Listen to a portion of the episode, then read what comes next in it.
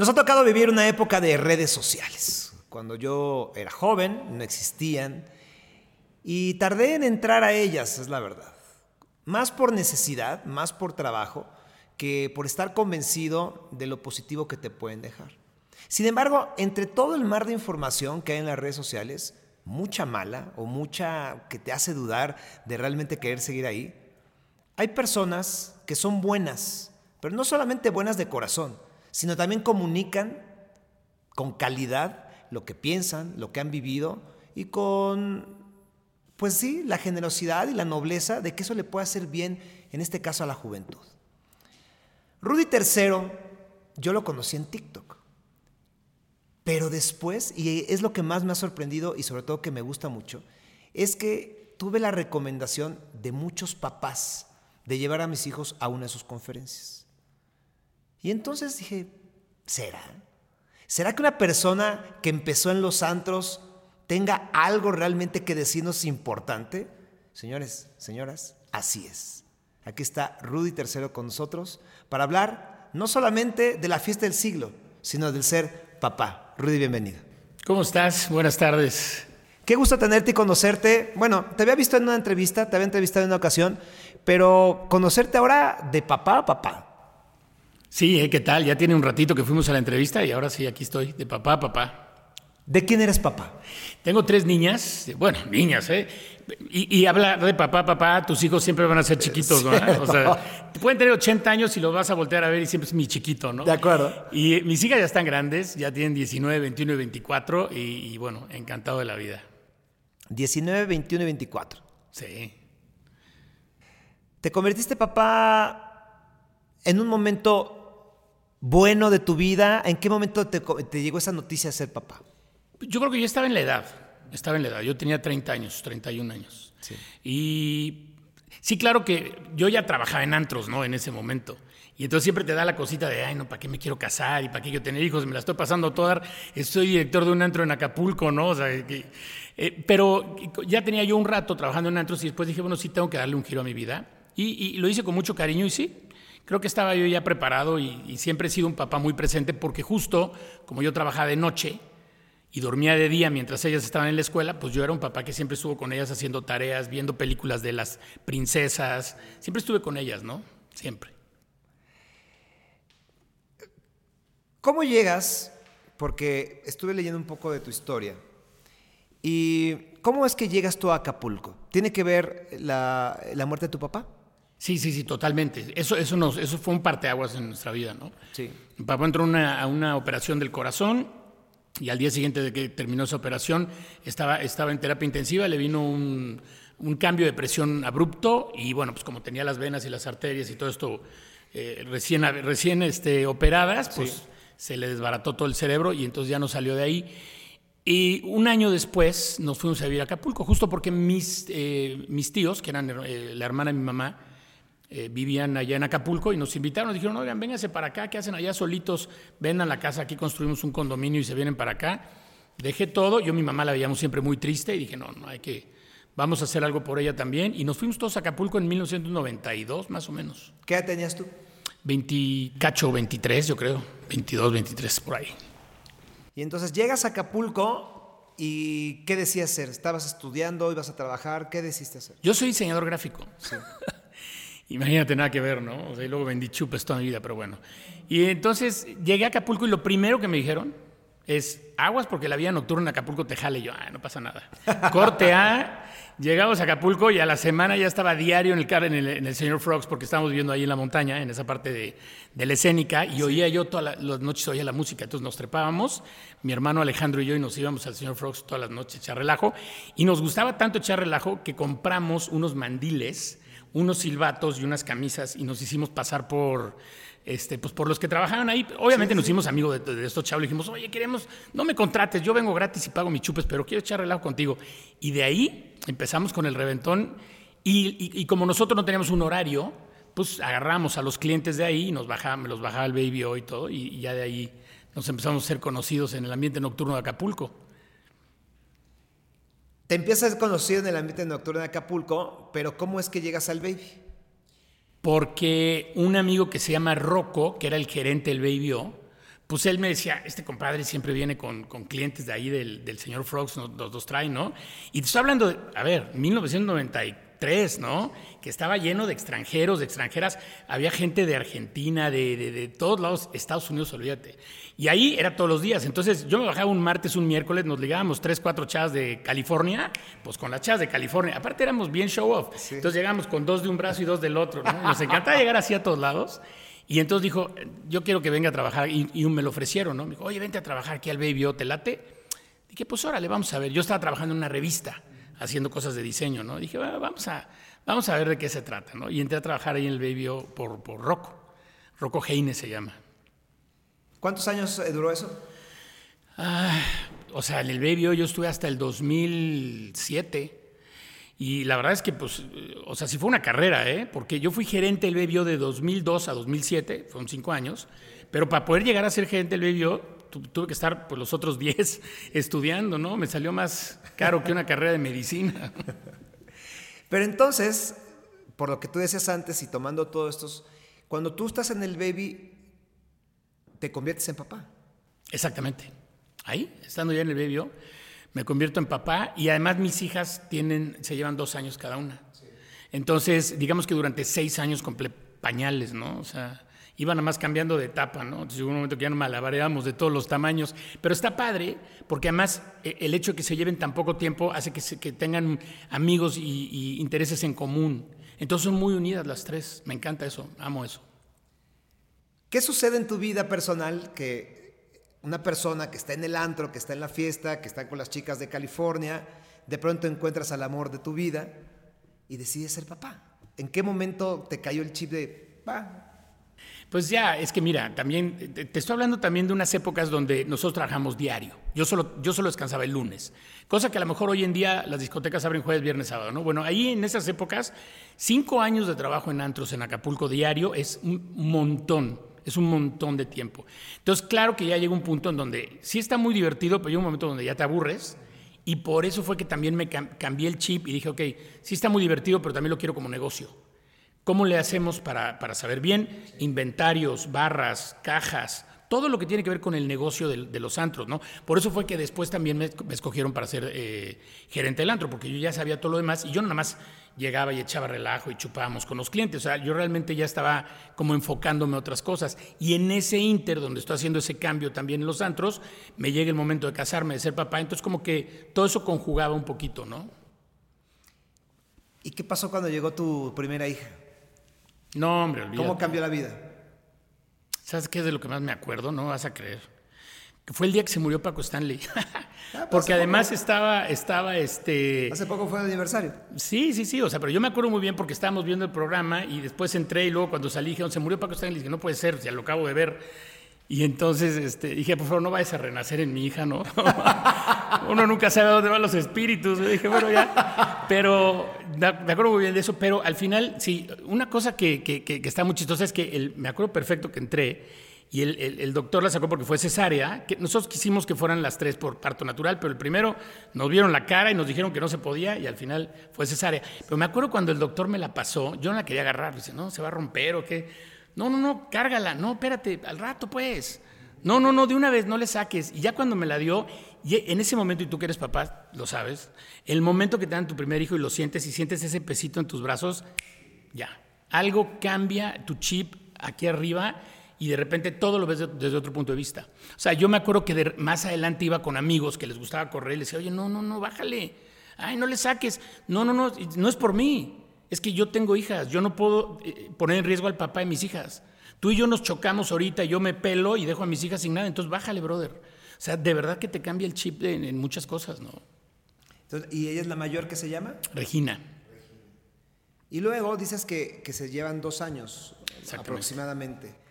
¿Fue una decisión así planeada o no? Sí. Sí, queríamos que no se llevaran mucho tiempo, porque luego ya ves que muchas familias tienen el pilón, ¿no? Entonces el pilón ya... La hermana le lleva 12 años y es la que la acaba cuidando al otro, ¿no? Entonces dijimos, no, si se puede, pues hagámoslo de esta manera. Y así fue, ¿no? Y bien. Entonces, después de Regina llegó Lucía, que anda aquí con nosotros. Y luego está Daniela, que es la chiquita, ¿verdad? ¿La consentida o no? ¿Sabes qué? Yo creo que las 3, fíjate, ¿no? O sea, Es que además todas son bien diferentes. Entonces cada uno tiene sus cosas.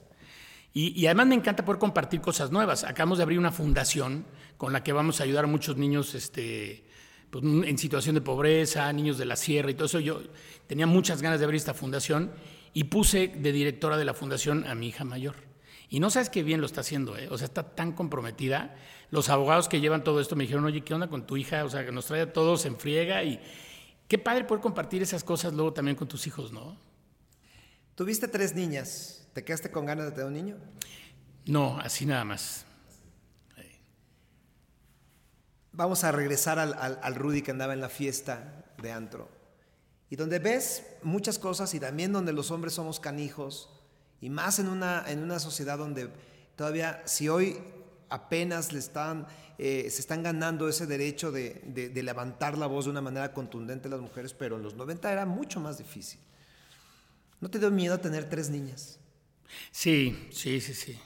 Pero te voy a decir una cosa, desde siempre yo les he tratado de inculcar esta parte de que yo no quiero que ellas dependan de nadie, ¿no? O sea, porque venimos un poco arrastrando ese rollo, ¿no? De que no, yo soy hombre, yo por ser hombre, ahí está la etiqueta, eres proveedor, es tu rol en la vida, ¿no?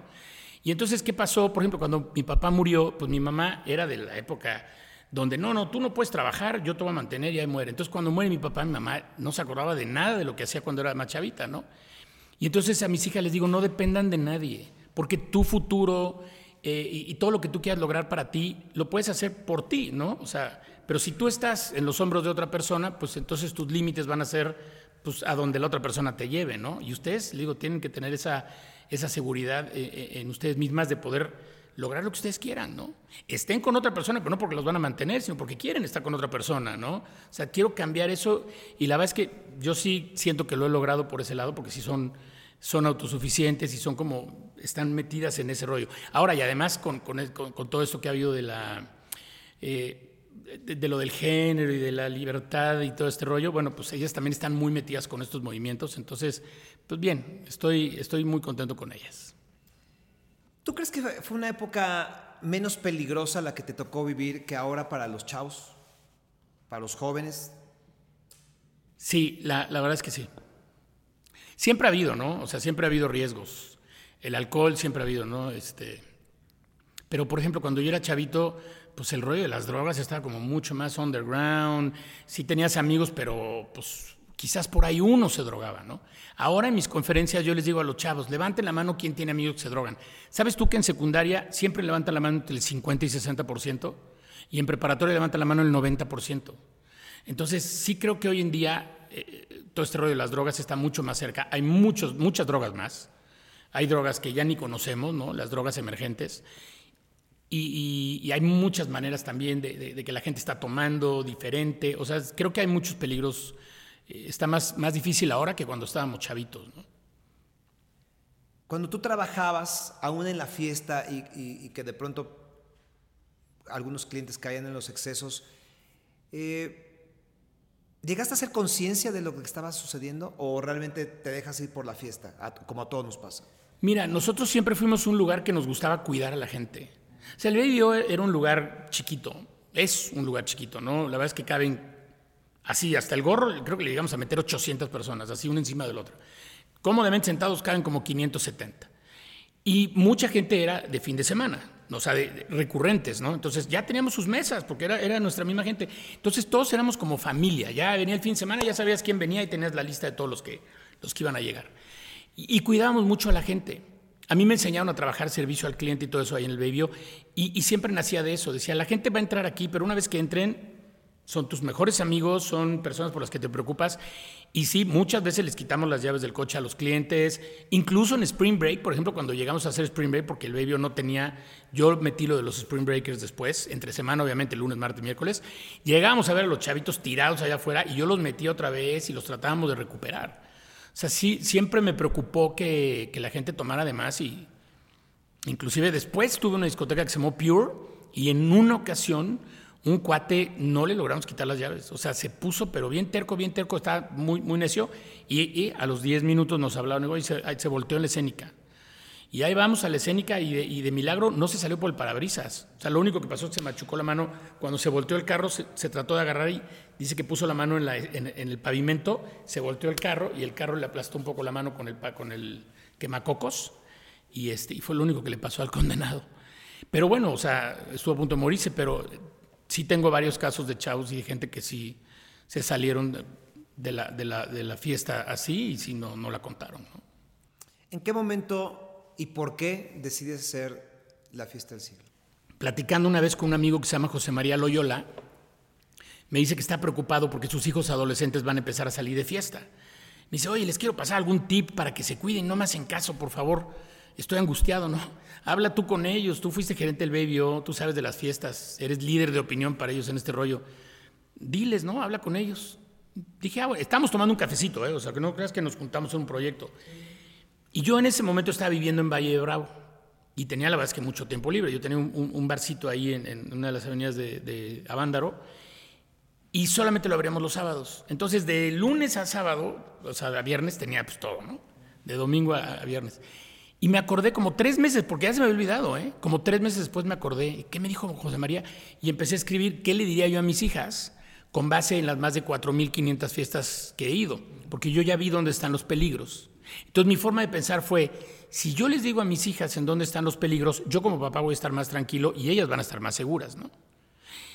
Y cuando empiezo a investigar del alcohol, porque dije, les tengo que hablar del alcohol, cuando empiezo a hacer mis investigaciones del alcohol, 1 año de investigaciones estuve haciendo con expertos de todas las áreas que te puedas imaginar, descubro una cosa súper interesante a nivel mundial. Descubro que la gente no sabe del alcohol, pero no sabe que no sabe. Y me doy cuenta que esa es la razón por la que es la causa número 1 de muerte entre los 15 y 49 años. Mueren 3 millones de personas. En México es la 4ª causa de muerte en los jóvenes. Mueren 22,000 chavos. Y me doy cuenta que el problema es ese, que la gente no sabe el alcohol. Entonces el problema no es el alcohol, ni las fiestas, es que vivimos con una venda en los ojos. Y cada vez que yo doy una conferencia, le hago preguntas al público, preguntas súper sencillas, y siempre me las contestan mal en un 95%. Y no nada más en México. Acabo de estar en Miami, me pasó exactamente lo mismo. Estuve en Guatemala, me pasó lo mismo. Acabo de estar en Madrid, me pasó lo mismo. Entonces es un fenómeno mundial en donde la gente tiene muchos accidentes porque no sabe qué está haciendo con el alcohol. Entonces por eso es tan importante hablar con los chavos y con la gente en general sobre esto. Ahí fue cuando empiezo a hago mi misión de vida, La Fiesta del Siglo, ¿no? No me quise quedar con esa información, dije no puedo. Si necesita saber la gente. ¿Y qué consejos le diste a tu amigo?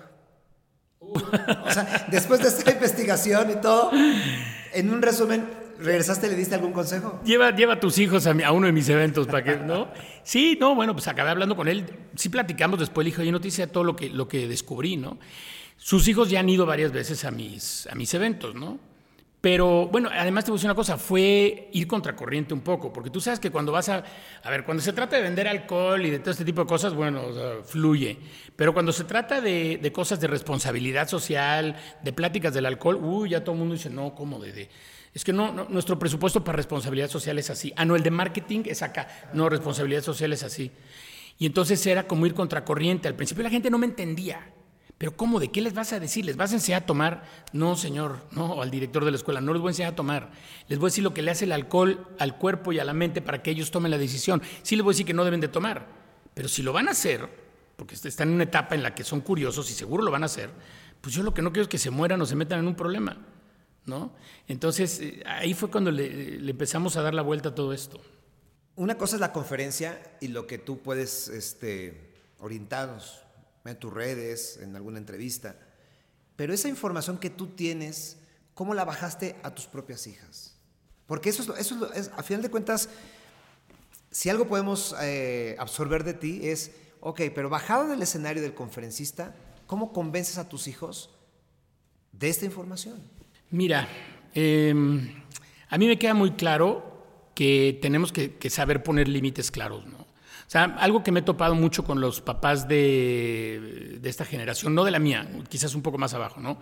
Que tienen hijos ahorita a lo mejor en primaria o así, es que luego no quieren confrontar, ¿no? O sea, por evitar una confrontación ya dicen, bueno, ya, mira, no importa lo que quieras, ¿no? Que los 15 años, mamá, es que si no hay alcohol en mis 15 años no va a venir nadie. Y entonces cedes. ¿Qué es lo que yo hice desde un principio? Yo dije, a ver, o sea, eso tiene una razón de ser y no lo hago por amolarte. Y te voy a poner un ejemplo. Yo a mis hijas les dije, tú no puedes tocar un antro hasta que no tengas 18 años. Papá, todas mis amigas van. No, a mí me valen gorro todas tus amigas. Para todo hay un momento. Ahora, en primer lugar, eso, porque yo no estoy de acuerdo, ¿no? En que haya menores de edad en los antros. Y en segundo lugar, ¿cómo crees que yo le voy a hablar a un amigo mío a pedirle el favor de que meta a mis hijas menores de edad a un antro? O sea, eso nunca va a pasar. O sea, no tiene lógica, ¿no? Porque no va con lo que yo estoy tratando de decirle a la gente, ¿no? Sí. Digo, y además tienen, el terror de que conozco a todos los antreros y si ustedes van a un antro, me voy a enterar. Y va a haber problemas, ¿no? Pero vamos a hacer una cosa, porque también hay lo bueno, la parte buena. Ustedes hacen esto y cuando tengan 18, el día que quieran ir a un antro, yo las meto y las tratan como reinas. Eso ustedes no se preocupen. Pero vamos a hacer las cosas como deben de ser. Y me entendieron perfecto, agarraron la onda. Sí, claro, había veces que se enojaban, yo lo siento en el alma. Ahí se tuvieron que poner al tú por tú con su mamá también y todo. Pero el hecho de haberlo hecho así nos ayudó a que el día de hoy, tú ves a mis hijas y ellas salen, ni es que sean las más antreras, no es que se la viven en antros. Creo que el haberlo hecho en su momento ayudó a que ahorita que salen, pues no están ni tan desesperadas por salir todo el tiempo, ni se ponen hasta atrás todo el tiempo, ni nada. O sea, como que sí ayudó el mantenerlas sin ir a los antros hasta que era la edad que tenían que ser, ¿no? ¿Qué opinas de esta tradición que de pronto es que yo le voy a enseñar a beber a mi hijo? Es que no está bien. Mira, yo entiendo que lo traemos arrastrando quizás porque de chavitos nuestros papás nos enseñaron y fíjate por qué es que tenemos esta renuencia a no hacerlo, ¿no? Porque los chavos dicen, si mi papá o mi mamá me enseñó a hacer algo, pues no puede ser malo, ¿no? Por eso es que luego cuando les digo a los papás, dicen, pero a mí me enseñó mi papá y no quieres pensar que tu papá está haciendo algo malo. Ya viste cómo luego empieza a haber ese choque. No, pero mi papá, ¿cómo? Pues sí estaba mal. Porque el cerebro del ser humano termina su desarrollo a los 21 años más o menos. Y entonces si tú le das de beber a un chavito entre los 12 y 15 años de edad, tiene muchas más probabilidades de engancharse con el alcohol o con las drogas porque cambias la química cerebral. Entonces no le estás enseñando nada, ¿no? Más bien le estás casi que firmando el permiso para que tome alcohol. Ellos no lo entienden así. Entiendo que nosotros como papás quizás lo que queremos es protegerlos y todo, pero no está bien, no está bien. O sea, y te voy a decir una cosa que quizás no debería estar diciendo. Hay países en donde a los 21 años es la edad legal para tomar, en México es de 18, hay países en Europa que a los 16. Está bien, si por ahí le das de beber a tu hijo a los 17 en tu casa, ok. En Estados Unidos es legal que tú le des de beber a tus hijos a la edad que sea, a los 5 años si quieres, mientras tú estés enfrente de él. O sea, fíjate cómo va cambiando todo, ¿no? Mi punto es los que le dan de beber a los chavitos o chavitas de 13, 14 o 15 años, porque ahí es donde está el problema. Ya si tu hijo está más grande, tiene 17, 17 y medio, bueno, pero 13, 14, 15, solo porque les urge crecer a ellos, los papás ya les damos todo lo que quieren. Por eso es que hay tanto alcohol en las fiestas de 15 años. No debería, pero ¿por qué hay tanto alcohol? Porque todos los chavitos quieren alcohol, porque ya se acostumbraron a caer alcohol en las fiestas, ¿no? Y cedemos. Cedemos, sí. Rudy, retomando esta parte del desconocimiento del alcohol, hay otra frase, así como te pregunté si era correcto que le enseñáramos a beber a nuestros hijos, hay otra frase que dice, es que hay que saber beber. ¿Es correcto? ¿Se puede saber beber? Sí, totalmente. O sea, esa frase que hemos escuchado toda la vida de todo con medida, nada con exceso, sí está muy padre, ¿no? Pero yo cuando termino la conferencia les digo, ¿cuál medida? Si ni siquiera sabían cuánto tiempo tarda el cuerpo humano en eliminar el alcohol. O sea, ¿cómo puedes tomar una decisión sobre un tema que desconoces? ¿No? Eso es un pensamiento mágico. Entonces la gente realmente no sabe beber. Sí se puede beber con medida y responsabilidad, pero para poder tener esa medida y esa responsabilidad necesitas tener el conocimiento para poderlo aplicar, ¿no? Entonces sí, y mucha gente dice, no, yo controlo el alcohol. A ver, explícame cómo lo controlas, ¿no? Y no te saben decir bien. Una vez una señora me dijo, no, yo ya sé mi medida. Mi medida son 3 copas. A ver, le digo, me falta mucha información. 3 copas, ¿en cuánto tiempo? 3 copas de qué? No, la gente ni siquiera sabe que un shot de tequila tiene la misma cantidad de alcohol que una cerveza, por ejemplo. Entonces alguien me dice, no, nada más me tomé 3 cervecitas. Ok, ¿en cuánto tiempo? En 1 hora te va a agarrar el alcoholímetro y te van a meter al torito, ¿eh? Con tus 3 cervecitas. ¿Cómo? Ah, bueno, yo les tengo que explicar cómo trabaja la molécula con el cuerpo para que entiendas lo que estás haciendo, ¿no? Entonces, sí se puede, se puede convivir con el alcohol, puedes estar en tu fiesta de fin de año y pasártela bien y que no te corran, porque luego le acabas diciendo las netas a tu jefe, ¿no?, en la fiesta de fin de año. Sí. Pero sí hay una manera, nada más que tienes que saber cómo, ¿no? Si no, pues está como muy al aire. En estos años que llevas haciendo la conferencia en distintas partes, ¿cuál crees que es tu mayor logro?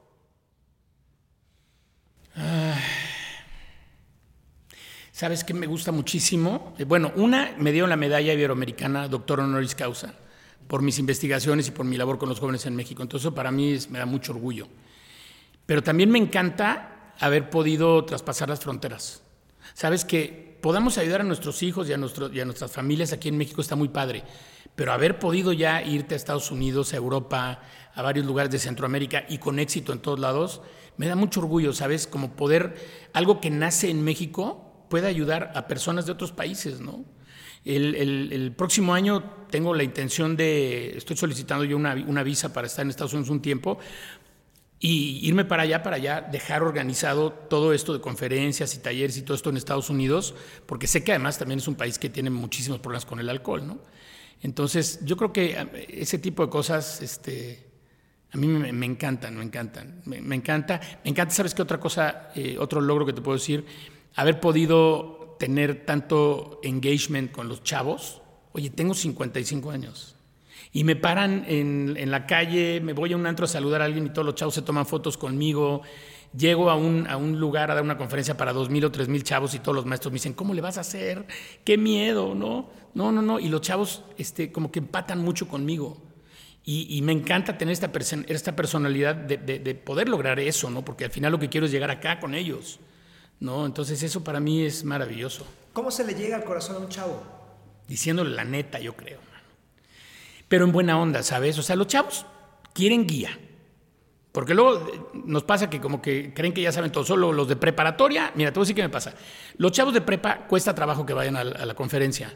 Porque no, pa, ¿cómo crees? Ya que me van a decir de la conferencia, ya sé todo, ¿no? Los que nos están viendo y que tienen hijos de prepa saben cómo es. O sea, casi me los tienen que llevar de la oreja. Y cuando llegan a las conferencias, llegan de mal humor. Están así y me están viendo con ganas de te quiero matar, cabrón, ¿no? Y lo sé, lo siento, ¿no? Y les digo, miren, chavos, yo entiendo que viene una plática del alcohol. Pero no saben la información que les voy a dar. Les va a servir ya que para este fin de semana. Y de mí se van a acordar que les va a gustar, se la van a pasar bien y me lo van a agradecer. Nada más denme chance, aguanten tantito.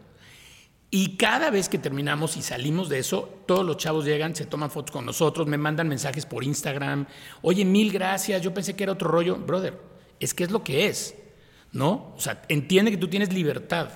Pero también para poder ejercer esa libertad de una forma correcta, tienes que saber lo que estás haciendo. Entonces yo nada más les digo, brother, yo no te vengo a regañar ni a jalar las orejas, esto es lo que es. Tú toma las mejores decisiones para ti, ¿no? Y luego si les decimos esto de una forma divertida y en buena onda, como que lo toman bien y lo usan, ¿sabes? Y además yo no soy su papá, ni su maestro, ¿no? O sea, yo porque eso fue una de las cosas que por lo que empezó esto, ¿no? Que me dijo mi amigo, es que a mí no me hacen caso, todos los papás me dicen lo mismo. Si yo le quiero decir algo a mis hijos, no me pelan. Aquí estoy yo. A mí sí me hacen caso los condenados, ¿no? Pero por lo mismo, porque yo desde que llego soy un poco disruptivo. Yo llego a cualquier, dentro de mis primeras 5 o 6 palabras, una es grosería. Sí, y entonces los chavos, mira, es en mi escuela, ya lo vieron los directores, sí, me vale gorro, ¿no? Y entonces ya se dieron cuenta que yo estoy en otro rollo. Y entonces sí, logro empatar bien con ellos, fíjate. No eres el papá, bien lo dices, pero te has convertido como el tío, ¿no? Soy el tío Rudy, sí. Mucha gente me dice, mi tío Rudy. ¿Te has dado cuenta que tienes una gran responsabilidad? Porque no solamente es la responsabilidad de hablar con los chavos, sino tal vez seas como esa esperanza para muchos papás que no sabemos cómo llegarle en un tema tan complicado a nuestros hijos. Sí, y ¿sabes dónde me doy mucha cuenta de eso? En cada video que subo. Créeme que le busco muchos ángulos, porque además en redes sociales tú tiras algo y está mal y ahí no te van a perdonar, ¿eh? O sea, son sangrientos. Entonces, siempre que pongo algo, me fijo bien, a ver, ¿cuál es el mensaje? No la quiero regar aquí, no, o sea, porque es una responsabilidad, yo no puedo agarrar y decir cualquier cosa. Mira, que me han buscado, por ejemplo, de los parches anticruda. No, yo no estoy de acuerdo con los parches anticruda. No, porque lo que hacen es que la gente crea que puede tomar sin control porque no les va a dar cruda. Y la cruda es la menor de las consecuencias, ¿no? Yo no voy a poner eso en mis redes sociales, ni voy a estar... No estoy a favor de eso, ¿no? Entonces sí tengo como esta gran responsabilidad de tener en cuenta lo que estoy haciendo y a quién le estoy diciendo, porque tal vez estoy hablando a los chavos, ¿no? Entonces Sí, sí es una gran responsabilidad, la verdad. ¿Qué le aconsejarías a una mamá o a un papá cuando llegue un hijo por primera vez con aliento alcohólico? Paciencia, ¿no? Mira, acabo de hablar con el abogado de la fundación y me está diciendo que estaba en shock, porque muchos papás están mandando a sus hijos o a sus hijas a clínicas de rehabilitación porque se pusieron 3 o 4 borracheras y fumaron 2 veces marihuana. Y me dice, por favor, no hagan eso, ¿no? O sea, no están ahí todavía, ¿no? Ni es que tampoco vayan para allá, pero lo estás metiendo con chavos que se meten cristal, piedras, cocaína, o sea, heroína, o sea, no, tranquilo, o sea, habla con ellos, pero ¿qué es lo que le diría? Tienes que tener paciencia. Todos fuimos chavos, acuérdense, por favor, los que nos están viendo, o sea, en algún punto llegaste con unas copas de más a tu casa, ¿no? O sea, todos tuvimos 15, 18, 20 años. Y una cosa que sí les quiero decir y dejárselos muy claro, si un día llega tu hijo, ya no con aliento alcohólico, que llegue borracho o borracha, no discutan con ellos. El alcohol explota las emociones, pero además la corteza prefrontal, que es la que mide riesgos y toma decisiones y planea, no sirve. Después de 4 copas ya está haciendo cortocircuito. Entonces está muy borracho y apenas se puede caminar y ya se le va el aire y todo. Y tú empiezas a tratar de pelearte con él o de regañarlo. Lo que puede pasar eso es que se puede salir de control. O sea, te va a regresar acá, te va a decir cosas que nunca te hubiera dicho, no sé qué. En una de esas agarra y se sale de la casa. O sea, no sabes a dónde se va a ir esto porque no está en sus 5 sentidos. Estás hablando con una computadora que está haciendo cortocircuito. Sí. Pero tú no, entonces tú crees que la otra persona te entiende igual y no es así. ¿Qué es lo que tienen que hacer? A ver, mañana cuando viene la cruda moral, ahí es donde atacas, ¿no?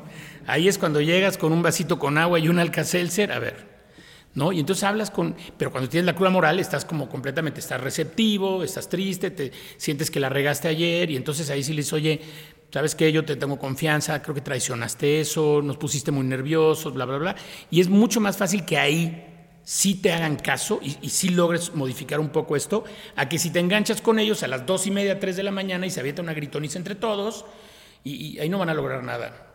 Tengo el caso de un papá, creo que en Durango, no me acuerdo bien qué parte de la República, que justo hizo eso con su chavo de 16 años y el chavo se encerró en la recámara y se tomó un bote de pastillas completito, a modo de, pues ya de venganza, ¿no? Sí. Te pusiste mal, pues ahí te va. Y de repente el chavo se empezó a sentir mal, le tocó al papá, le dijo, pa, me siento mal, me tomé un bote de pastillas. Pues el papá agarró al chavo, lo metió al coche y no llegó al hospital, se le murió.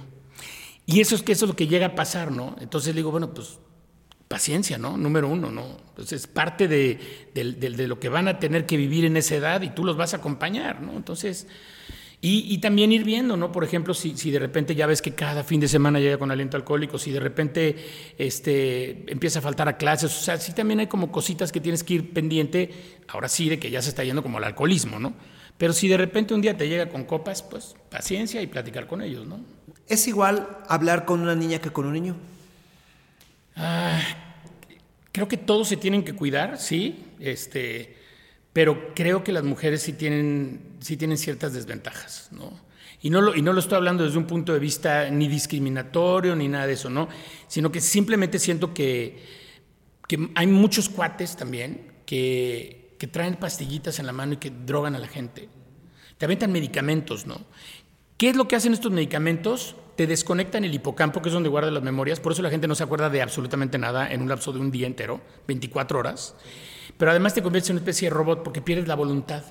Entonces yo te levanto y te digo, vámonos, tú vas a hacer todo lo que yo te diga durante 24 horas y no te vas a acordar de nada. Y ahora también hay otra droga que se llama escopolamina que más o menos hace lo mismo. Entonces, ¿qué hacen? Pues yo creo que es mucho más susceptible de que violen a una mujer que a un chavo, ¿no? Entonces, o de que se sobrepasen con una mujer que con un chavo.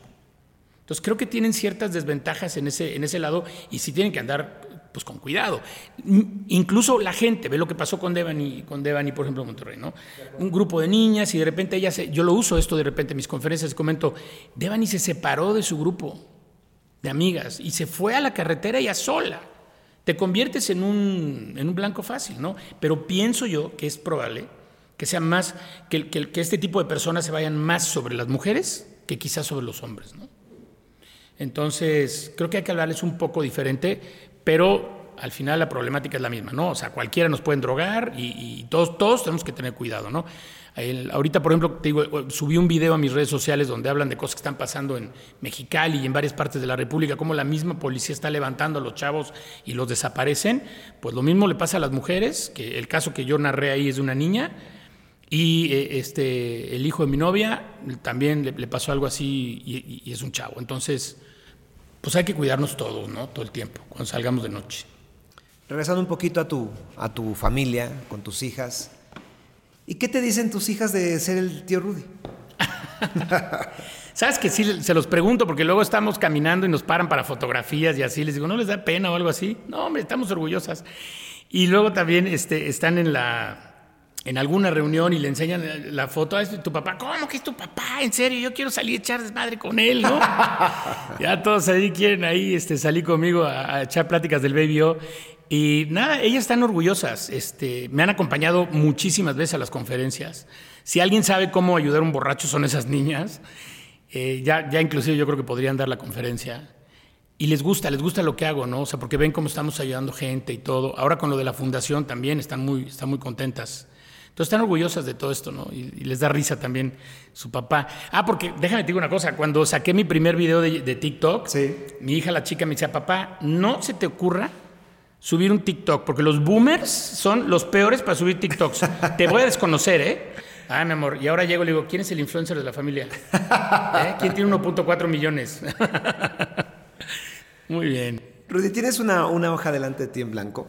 Sí. Este espacio surgió así, escribiendo. Me gustaría que nos escribieras, en la extensión que tú quieras, una carta que bien puede ser para tus hijas, que hoy sé que están más grandes, pero que incluso les puede vivir muy bien a ella, o a lo mejor a cualquier hija o hijo de algunas personas que te están viendo en este momento. Y esa carta de papá, escrita por Rudy Tercero, inicia diciendo: hija o hijo, hijas o hijos, si tienen un problema, ¿qué les diré? Ok. Hijas, si tienen un problema, siempre busquen la respuesta en su corazón, sigan el camino del bien y si necesitan, pidan ayuda. Pedir ayuda no las hace más débiles, por el contrario. Confíen y crean en ustedes, sueñen y verán que todo es posible. Rudy, gracias por tu tiempo, pero sobre todo te lo voy a decir como papá. En estas grandes preocupaciones que tenemos en el camino de si lo estamos haciendo bien o mal, necesitamos a alguien como tú. O sea, alguien que les hable con la neta, como tú acabas de decir, que toques el corazón de muchos chavos, porque también me acabas de decir eso, que hay que hablarles con el corazón.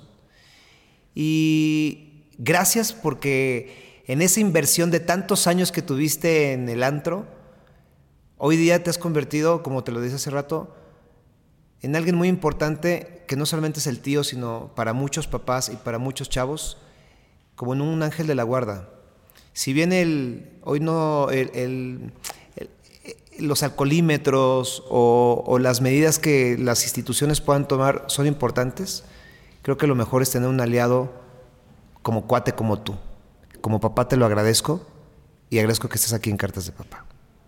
No, pues yo encantado de la vida, y la verdad es que sí, si me permites un minuto más para decirte nada más una cosa que nos pasó en Mexicali.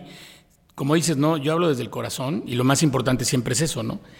Y en Mexicali nos pasó que uno de los eventos que hicimos, la gente no fue, no sé, estuvo ahí la organización, algo sucedió, solamente había como 30 personas y mi staff decía, oye, ¿cancelamos, no cancelamos? Digo, no, o sea, yo entiendo que estamos acostumbrados a que haya 500, 1000, 2000, 3000, pero estos 20 son igual de importantes que los 2000 que les vayamos a dar, ¿no? Porque nunca sabes en qué momento puedes salvar una vida. Pues bueno, todo mi staff, dimos el show como si estuviera llenísimo, todo, eran 20 personas. Y a la semana nos hablaron, nos dijeron que uno de esos chavos le salvó la vida a otro chavo porque fue a la conferencia. Entonces, esta parte que dices de tratar de ser el ángel de la guardia, tratar de dejar algo sembrado, siempre lo vamos a hacer con el corazón. No es que si está lleno o no está lleno, no. Es los que estén, por algo el universo los mandó para estar ahí ese día, y pues se van a convertir también en personas que nos van a ayudar a los demás. Así que pues yo amo lo que hago. Gracias por invitarme. Rudy Tercero.